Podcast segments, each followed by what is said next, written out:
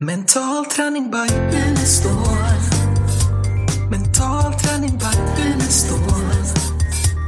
Mental träning by Unestål. Mental träning by Unestål.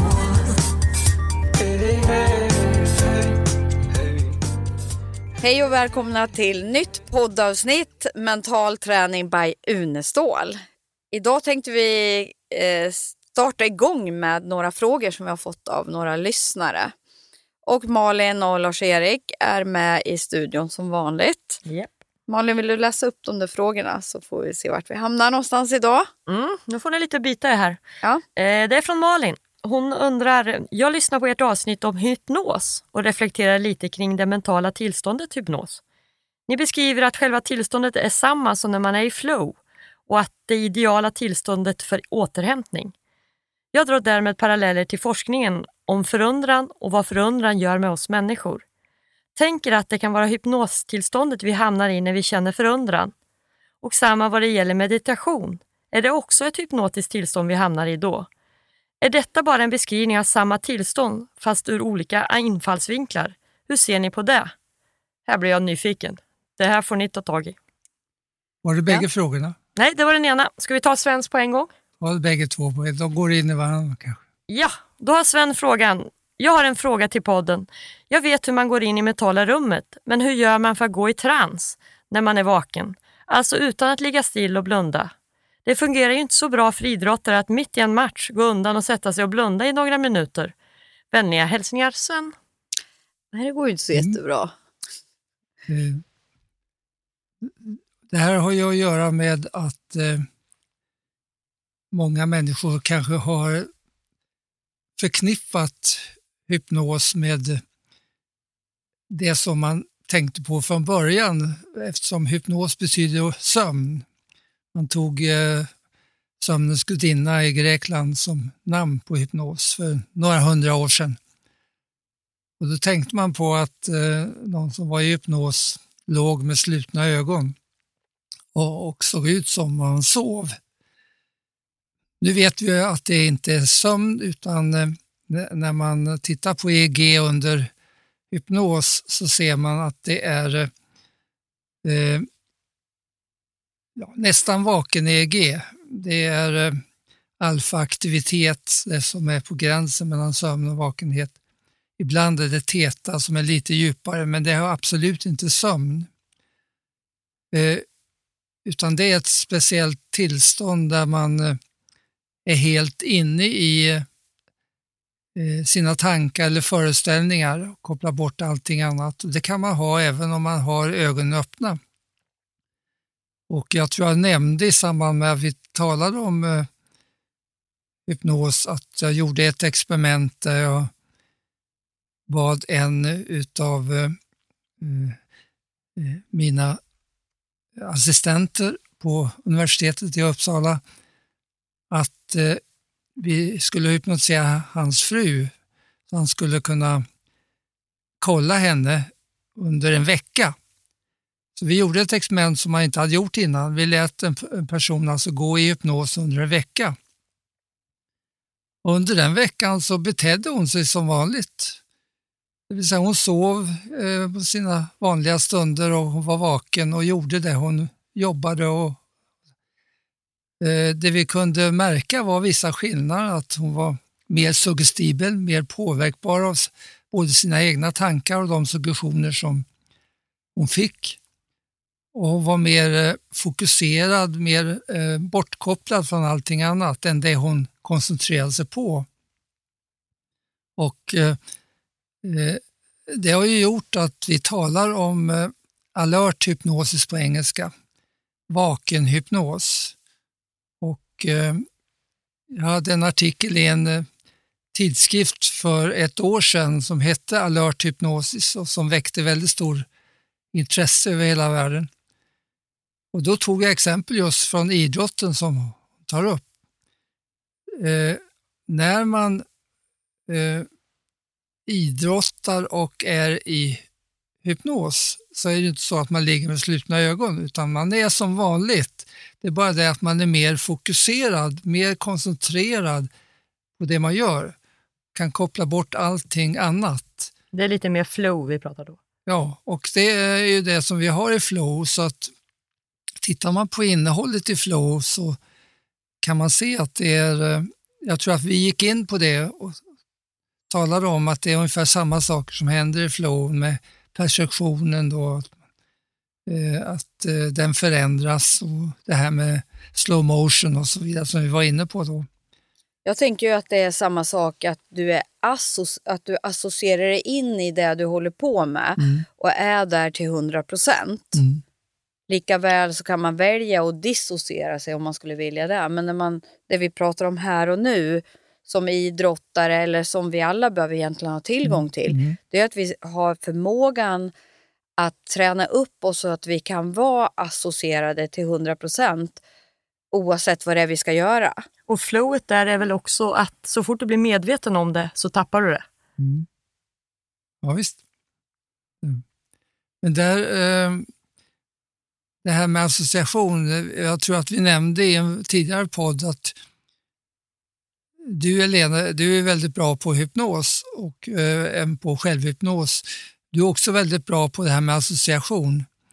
Och vi nämnde om att när du tittar på film så lever du så helt in i filmen att, att du eh, kan skrika och vara väldigt eh, det är som du själv tog, tog del i filmen. Ja, men jag är ju med i filmen. Ja, Självklart. ja, Annars är det inget precis. roligt att Ja. titta på den. Så att man kan säga att det gör det att, att du går in i ett hypnotiskt tillstånd och då kommer du att påverkas mycket mera av det som du är associerad till. Och det är väl därför som det blir så viktigt att titta på det här med så kallad vakenhypnos. Då. Därför att om människor går in i det väldigt ofta eh, utan att veta att det är så, då kommer man alltså påverkas väldigt mycket av det som man associerar till. Mm. Och eh, är det då negativt så kommer man få mycket mer negativa effekter av de saker som man upplever i det tillståndet. Så ibland har vi ju sagt att eh, när vi hjälper människor med problem med hypnos så är egentligen fråga om ofta att avhypnotisera dem från problem de redan har skaffat sig när de har varit i spontana hypnotiska tillstånd och, Ja, och fångats av det negativa. En, Eh, Milton Eriksson hade ju en teori att vi går in var, var 90 minut i ett hypnotiskt tillstånd. Alltså i vår vanliga vardag utan att vi blir hypnotiserade. Ja, och, och eh, det är då det andra, det här att vi har spontana hypnotiska tillstånd som uppstår då regelbundet. Och jag tror att han utgick då från det som var vanligt vid den tiden, att man tänkte sig på natten att var 90 minut så går man in i ett drömtillstånd. Mm. Och så tänkte han att eh, det kan ju vara så på dagen också, att det är också ungefär var 90 minut som man går in i ett tillstånd där till exempel inre bilder, precis som i drömmen, får en större betydelse, vilket det har i, i hypnos. Så att, en Men det fråga, du säger, ja, ja, fråga med Helene som jag upplever väldigt tydligt att när Helene har ju sjukt mycket olika uppgifter, du har mycket att göra, men hon är väldigt 100% närvarande i det hon gör och liksom tappar inte energi på andra grejer just när hon gör det. Är det någonting hon har tränat upp? Alltså, för det här är ju väldigt påtagligt tycker jag nu när det varit väldigt mycket. Att du kan verkligen liksom vara så närvarande där och sen är det massa grejer hon måste ta tag i. Men det är precis som att det berör inte just då utan jag är precis närvarande. Det är du otrolig på. Är det något hon har tränat in? Tror du Lars-Erik? eh, ja, alltså det här med fokus, eh, att kunna vara fokuserad, den vanliga typen av, av koncentration, det är ju att man blir mer intensivt uppmärksam på ett mindre område. Och när man blir mer uppmärksam på ett mindre område, det betyder att man blir mindre uppmärksam på allting annat utanför det området. Och Det är ju det vanliga då, att eh, man blir helt inriktad på en liten sak och alla störningar, allting som finns omkring försvinner. Och där kan man se att just eh, vältränade idrottsmän, Jag brukar göra en, en övning eh, och det skulle vara intressant att göra med dig Helene. Jag har inte gjort det med dig. Men det, Va? Jag trodde ni hade gjort allt. Jag skulle säkert kunna... Va, har du missat det? Nej, den går ut på att man eh, eh, först får man i uppgift då att räkna bakåt från en siffra, till exempel 302 och drar ifrån 7 hela tiden och se hur långt hinner jag då på en minut.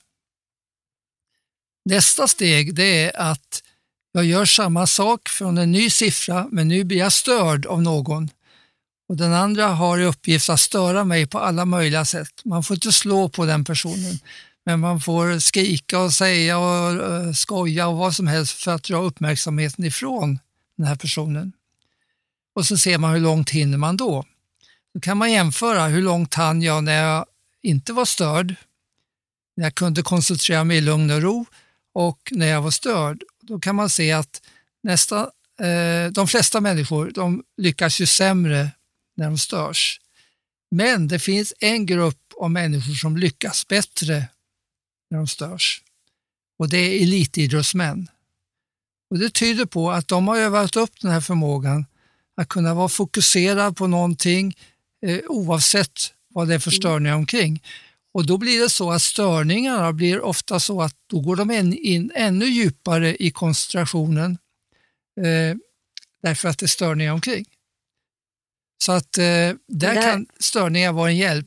Ja. Och jag vet inte om det är så med dig, eller jag har inte gjort några övningar med dig, men Nej, men jag har ju, alltså jag ser ju att min träning, i, alltså min mentala träning har ju hjälpt mig att eh, gå från att vara oerhört stressad för att ha väldigt mycket att göra till att jag prioriterar, göra en sak i taget och gå in 100% för att göra den. Och då går, bli- går det ju mycket snabbare och jag är mycket mer effektiv. Spara på tar jag- kroppen med antagligen. Ja, så att det, och det är ju lika även om jag bara ska sitta och svara på mail.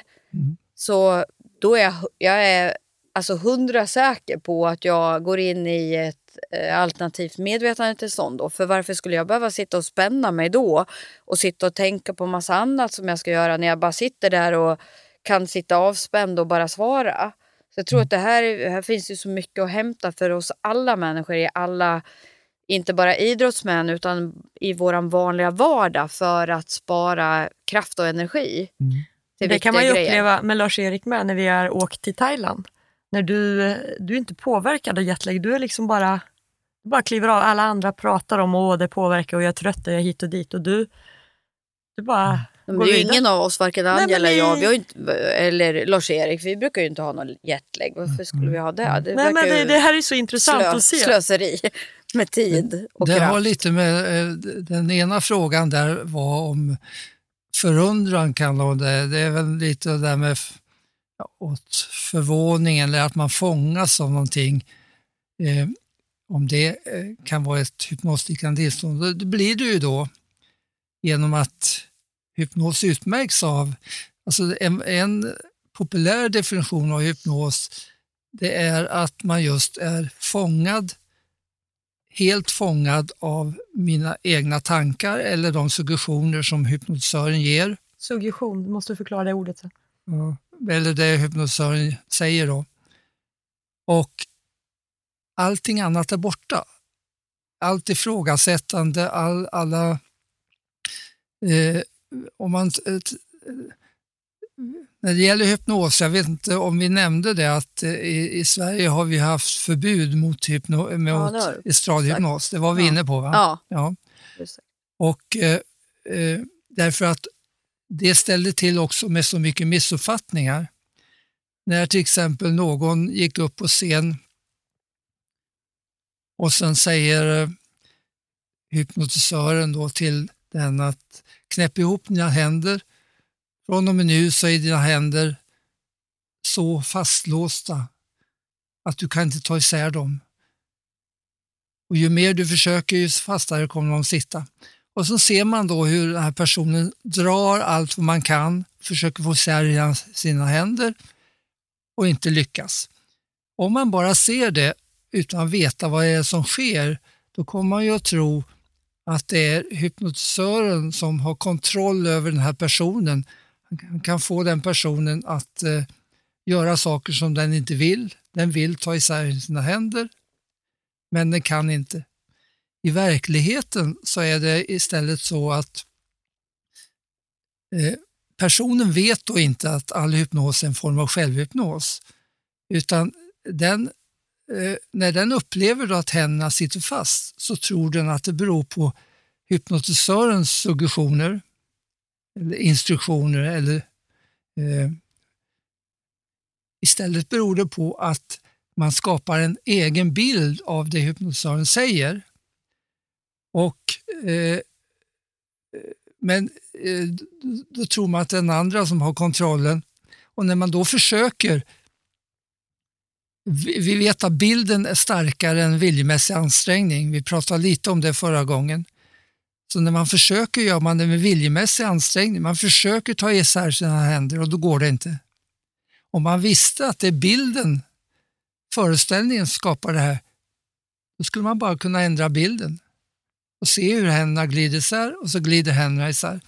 Så att det är mycket på grund av de missföreställningar som, som det här har gett i hypnosen som vi försöker undvika sådana saker som på scenen. Det ger fel, miss, fel uppfattning om hypnos. Men man kan väl säga ändå att alla människor har ju tillgång till sin egen självhypnos. Så egentligen handlar det ju mer om att bli, alltså bli medveten, att man jobbar med sin medvetenhet. Vad, det är jag, vad är det för bilder jag har inombords? Vad är det för tankar jag har? Vad är det för känslor jag har? Och eh, bestämma sig för, hjälper de här mig att nå mitt mål? Blir jag må Mm. bra av det här jag tänker och känner? Eller blir jag må sämre? Ja, För det är ju egentligen det mental träning handlar om, att kvaliteten på det, de, den upplevelse jag har Mm. påverkar ju. Mm. Så har jag massa negativa bilder så är, är inte det den bästa kvaliteten utan då kan jag ändra den. Mm. Och det gör man ju genom träningen. ja visst. Och det, men det gäller att veta hur, hur man gör då. Ja, För att, eh, och det är vi återigen tillbaka till det här som vi talade om förra gången, att den viljemässiga ansträngningen den har betonats genom alla århundraden. Viljan, eh, bara du vill en sak så kan du göra det. Och, eh, Hur viktigt det är att få bort det, för att det snarare skapar stress och Mm. det skapar motsatt effekt som vi sa förra gången. Eh, ja. Och tittar man då på det här är ju att att man då eh, ska åstadkomma någonting Mm. som man vill, Ja. ja. då gäller det att, att skapa eh, bilder av det. För att bara det att jag vill hjälper inte, utan det gäller att översätta det till, till bilder. Jag gjorde experiment till exempel eh, när jag tittade på självhypnos för att se kan man åstadkomma även saker med självhypnos som man inte vill? Ja, visst. Eh, jag sa till exempel till eh, några försökspersoner att eh, skulle du vilja ha huvudvärk? Nej, naturligtvis inte. Nej, men då vill jag att du ändå går ner i självhypnos och så säger du till dig själv fem minuter efter att jag har vaknat upp så kommer jag få stark huvudvärk. Ja, men det vill jag inte ha. Nej, men jag vill att du säger det till dig i, i självhypnos. Vilket de gjorde. Fem minuter efter de hade slagit upp ögonen så fick de jättestark huvudvärk. Eh, trots att de alltså inte ville det och trots att de försökte kämpa emot. Mm. Det visade sig att det de hade programmerat in själv, det kunde man inte ens få bort med viljan. Nej. Så att det här är ju... Det ser ju saker- jag gå- gång efter annan när, det, när jag coachar och sådär att eh, min, min föreställning eller som jag har då det är ju att jag kommer ju en del som de vet vad de vill men de har en föreställning internt i sig själva och en tro och ett mindset att de inte klarar eller att de är för dåliga eller värdelösa eller vad det, vad det nu än är. Mm. Och den, det som finns i oss styr är ju det som vinner. Ja. Så får jag inte med mitt inre på alltihopa det här som jag egentligen vill uppnå så har jag en motståndare som oftast vinner. Mm, Så därför är det så extremt viktigt att få med de bästa föreställningarna, den bästa känslan, den bästa upplevelsen med alla sinnen som jag vill ha. Mm. Eh, att jag till och med känner att jag är värd att nå det här målet. Ibland är det till och med mitt egen värde som sätter käppar i hjulet för mig. Mm. Så när vi pratar mental träning så är det ju så mycket inom oss som vi behöver få med oss för att lyckas med någonting som är utanför oss. Ja, för jag tänker på Svens fråga där lite med det här med trans. Det kanske är mer flow vi pratar där.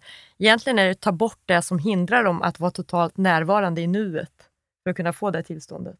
Är det inte det lite det handlar om? För han skri- Sven har ju det här, hur gör man för att gå in i trans när man är vaken och är under matchen att hitta det här tillståndet.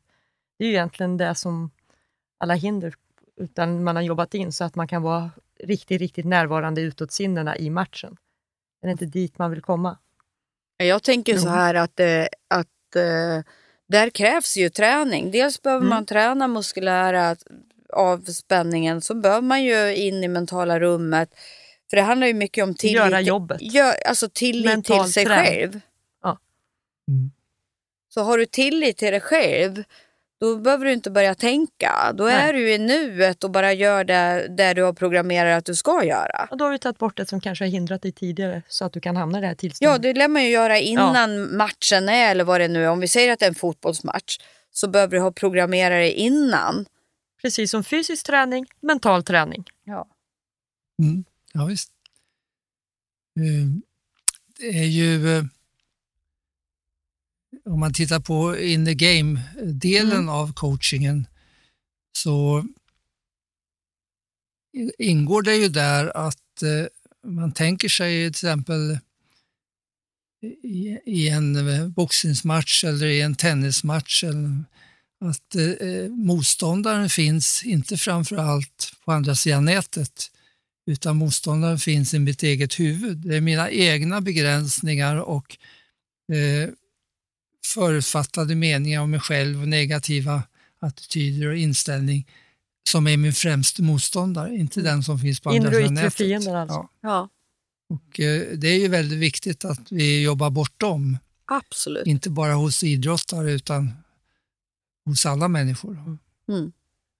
Jag tänkte på den här, eh, vi hade ju en fråga här, vad, vad är skillnaden med meditation och Ja, Malins. ja, Ja, den eh, kan väl du dra? Det var ju i samband med, vi hade en del tv-program på 70-talet omkring det här nya mental träning. Eh, Så kom den här frågan upp. Och det gällde också i samband med att vi hade några eh, tv-program omkring hypnos. Så kom också frågan upp, vad är skillnaden egentligen mellan eh, mental träning, meditation, hypnos? Så, Yoga, ja. mindfulness. Mm. Ja. Och eh, man kan säga att alla av dem bygger på det som man kan kalla för alternativa medvetandetillstånd. Där, eh, som ju innebär då att eh, vi fungerar lite annorlunda än i vårt vanliga medvetande. Sen finns det olika sätt att använda det här. Eh, meditation så skapar man ju en tankestillhet där eh, de vanliga eh, Tankarna och så försvinner så att det blir en djup lugn, eh, ro, vila och avkoppling och eh, återhämtning och så. Eh, I mental träning så kan man också meditera. Då blir det meditation. Så meditation kan man säga det är ett sätt att använda mental träning. Eh, men det vanliga i mental träning det är ju att man programmerar saker. Man jobbar med sin självbild, man jobbar med sina mål och eh, har vissa uppgifter som man gör då. Men en, en viktig del i, i, i mental träning är ju också det här med återhämtning och vila. Och då kommer meditationen in där som ett sätt Sen finns det ett annat sätt också att eh, återhämta sig som vi kan gå in på någon annan gång. Men meditation är absolut ett sätt att använda eh, mental träning eller mind training. Som vi säger. Sen eh, var det en tredje fråga. Nej, du sa någonting mer än mental träning och Ja, mindfulness, var det det du sa? meditation, är det också hypnostillståndet vi hamnar i då? Och det, det var ju där du svarade Ja, på, just att det. det är, Ja, just det. tillståndet är detsamma. Kopplingen mellan hypnos, Ja. ja. Hypnos är egentligen ett uttryck för det här alternativa, alternativa eh, medvetandetillståndet. Eh, Men hypnos säger ingenting om på, på vilket sätt man använder det. Så därför kan man säga att, att eh, de här, både mental träning och meditation, det är olika sätt att använda det hypnotiska tillståndet. Eh, och Det innebär ju då att när man ska beskriva vad hypnos är, vilket ju vi har försökt då i ett par hundra år att beskriva till exempel vad händer fysiologiskt när man är i hypnos? Vad händer eh, upplevelsemässigt när man är i hypnos? Det kan man inte göra därför att det beror på vad man gör. Mm. Om man säger så här, ja, i hypnos så blir man lugn och, och eh, pulsen går ner och blodtrycket sjunker och så vidare. Ja, det gör det om man mediterar eller, eller är avslappnad under hypnos. Men om jag under hypnos säger till någon att upplev nu eh, det, eh, det här traumat du upplevde för två, tre år sedan, då kommer man pulsen att stiga upp till max. Mm. Man kommer alltså att få den fysiologiska bild som har att göra med vad man upplever under hypnos, inte av vad hypnosen är. Intressant. Så egentligen har vi bara hittat en sak eh, rent Ja, vi har hittat några saker rent neurofysiologiskt under hypnos. Och det är att hjärnan ändrar sitt... Eh, om jag tar ett experiment jag gjorde i Ryssland då, så kunde jag se när vi under tio år tittade på, på mental träning så gick jag också in och tittade på vad händer i hjärnan i samband med hypnos. Och då, det som var gemensamt det var att hjärnan ändrar karaktär så att eh, man fick, vi fick samma bas-EEG i alla fyra kvadranterna av hjärnan. Och Det innebar att vi började tala om den holistiska hjärnan. Det vill säga att hjärnan börjar jobba som en helhet. I vanliga fall när vi sitter så här så är ju vissa delar av hjärnan mer aktiva än de andra. Vänstersidan till exempel kanske var mer aktiv när man är, pratar och så. Men eh, när man går in i hypnos, då börjar hjärnan fungera som en helhet och det gör att bilden, som ju är en helhet, kommer att få en, en, en mycket stark effekt. Och Det är därför som vi kommer väl i en kommande podd att tala om bilden som det mentala träningsspråket. Mm. Det är bilden och föreställningen som, som vi använder för att få effekt. Därför att den anknyter till det sättet som hjärnan jobbar när man är i, kraft i det hypnos. finns i det såklart. Mm. Mm. Otrolig kraft. Spännande. Det där är ju otroligt spännande. Ja. Mm. Vi, våran tid börjar rulla. Oj, har vi Jaha. redan pratat? Går det så fort? Ni är så intressanta så Här går det undan. här går det undan. Eh, Vi har inte gått in så mycket på det mentala rummet i sig. Nej, Eh, Det kanske, ska du säga någonting kort om vad det Nej är vi tar ett helt program om det. Det är ju rätt Vi gör en mycket liten att prata om. cliffhanger. Jag gör en cliffhanger till nästa gång. Jo, det är ju Gör vi. det själva grunden för Ja, det vi gör är ju mentala rummet. Så det det kanske vi ska ägna en hel, ja det tycker jag. en Ja, hel det podd tycker jag. till. Ja, absolut. Men eh, vi kan väl eh, be att eh, de som lyssnar eh, fortsätter att skicka in frågor. Ja det är spännande tycker jag. Att det är eh, Ja, nästan ni s- roligare för oss då. Ja, och kunna, vilken kompetens ni sitter på. Det här har jag aldrig hört. kunna få fråga Delar det här kunna var få ju sjukt jättespännande. Mm. Så ös på hörni som lyssnar och eh, skicka in massor av frågor om allting. Allt. Ja. Allt mellan himmel och jord. Och du, Och då skickar ni då till elene, elene.nu. vi har en ny e-mailadress men den kommer nästa gång för den glömde, glömde jag plocka kolla med. den. Jag glömde kolla Så den den. Elene funkar så igen. länge. Lars-Erik, eh, Ja. stänger vi? Eller vad tycker du? Då blir det grundträningen som vi pratar om eh, till nästa gång. Det blir ett spännande avsnitt som är väldigt viktigt i den mentala träningen. Så ha det så bra alla som har lyssnat så hörs vi snart igen. Hej då! Hej då! Mental träning by Unestål.